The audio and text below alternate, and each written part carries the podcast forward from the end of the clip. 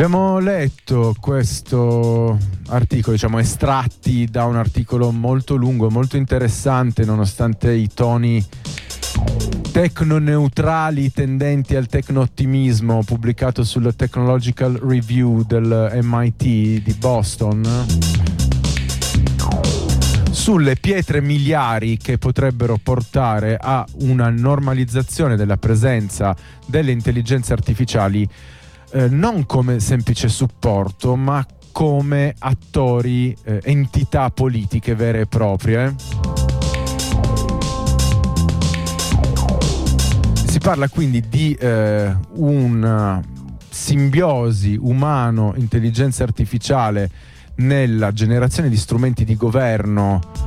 fino a un'ipotetica eh, autonomia nella strutturazione di programmi politici da parte di un'intelligenza artificiale. Adesso stiamo parlando uh, di intelligenze artificiali generative. Il passaggio successivo a cui per esempio uh, a quanto pare uno degli attori a cui sta lavorando è proprio Meta Mark Zuckerberg ha eh, acquistato oltre 350.000 mi sembra, se non 370.000 processori, schede Nvidia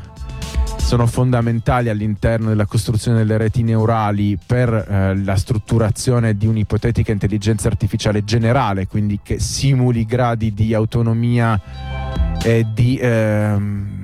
volontarietà, di soggettivazione in qualche modo che caratterizzano la mente umana.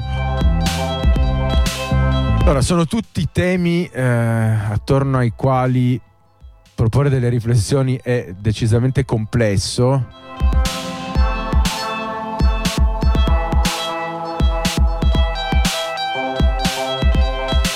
dicevo, è veramente difficile cercare di valutare ed estrarre qualunque tipo di riflessione organica, articolata su questi temi, anche perché si mescolano moltissimi aspetti.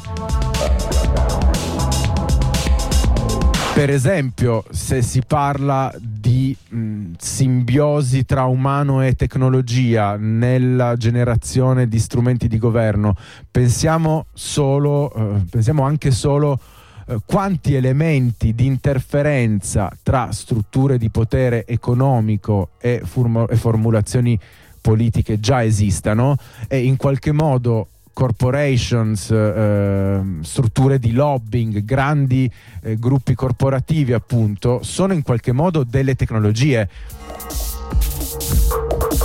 non so, Big Pharma eh, piuttosto che il settore agrotech, piuttosto che la stessa Google e via dicendo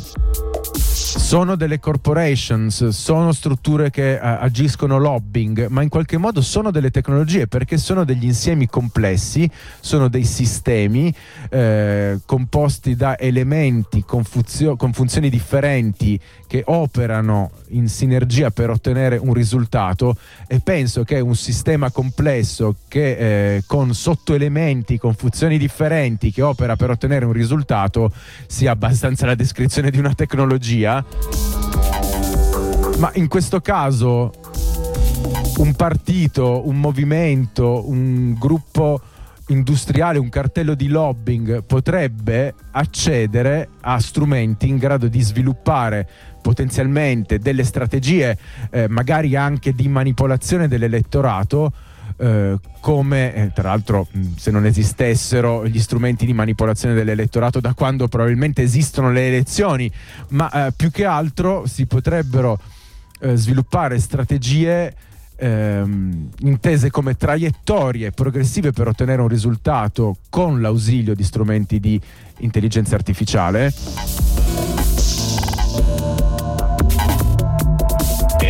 Mi sembra che un'analisi profonda dei sistemi legislativi e dei sistemi politici da parte di un'intelligenza artificiale generativa eh, come ChatGPT già possa lavorare in questa direzione, come veniva descritto anche nei punti dell'articolo che abbiamo letto in precedenza. E a quel punto, eh, anche senza l'avvento appunto di eh, una intelligenza artificiale generale, quindi di un'intelligenza artificiale in grado di simulare livelli di autonomia simili a quelli umani, ma con il potere di calcolo e i dati che nessun umano sarebbe in grado di utilizzare dal punto di vista quantitativo. Ecco, anche senza questo avvento, pensiamo alla competizione per ad esempio lo sviluppo di intelligenze artificiali partitiche da impiegare in questo ambito. Non so, l'intelligenza artificiale del PD contro l'intelligenza artificiale Fratelli d'Italia. Beh, in qualche modo abbiamo già visto come le tecnologie propagandistiche eh, delle nuove estreme destre siano decisamente all'avanguardia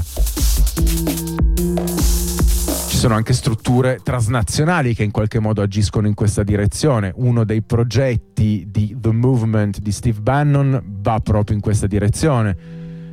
Tutto il mondo uh, dell'apparato, dell'intelligenza nera, dell'apparato tecnologico uh, come uh, Peter Thiel, Elon Musk, eccetera, tutto il neoreazionarismo tecnologico probabilmente si sta muovendo in questa direzione.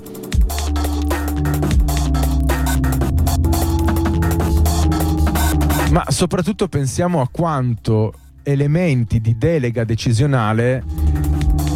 si eh, vadano a estendere anche ad ambiti come l'organizzazione stessa delle comunità umane. Pensiamo a quanto la delega decisionale basata su tecnologie di intelligenza artificiale già stia prendendo campo in diversi settori.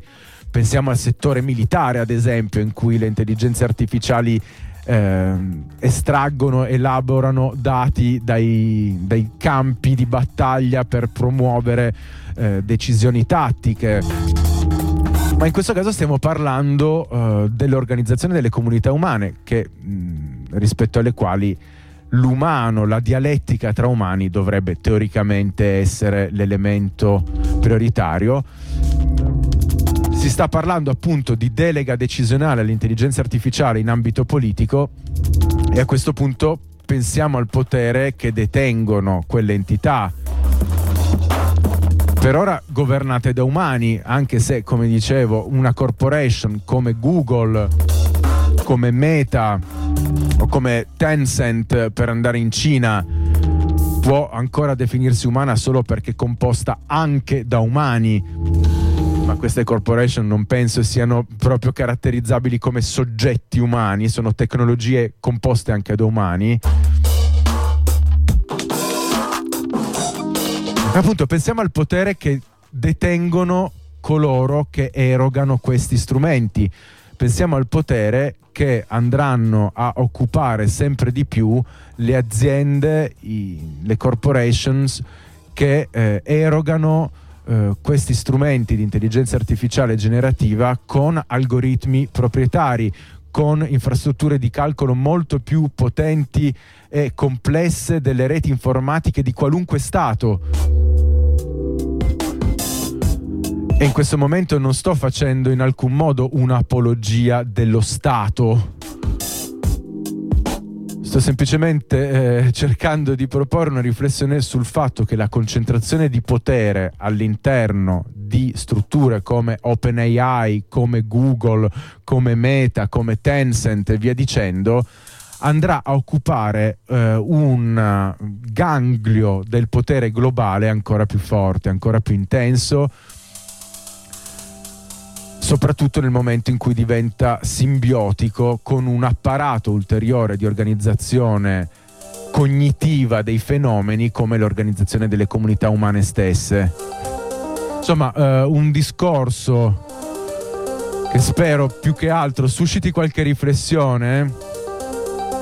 E a questo proposito, nella prossima puntata parleremo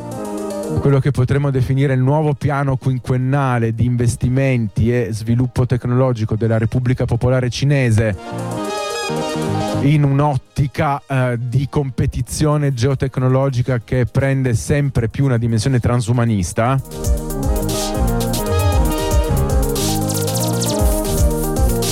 Vi preannuncio solo che tra i punti, tra i piani di investimento, tra i capitoli di investimento di questo programma della Repubblica Popolare Cinese diffuso pochi giorni fa, uno degli elementi centrali su cui far investire il sistema nazionale tecnologico cinese con tutte le eh, corporations che lo attraversano e eh, l'interfaccia umano-macchina. Insomma, eh, Elon Musk, Neuralink eh, promuove un, uh, un apparato di simbiosi umano-macchina l'apparato governativo, delle, l'apparato di governo delle tecnologie cinese lo, lo, amplifica assumendolo come obiettivo di tutto il proprio sistema tecnoproduttivo.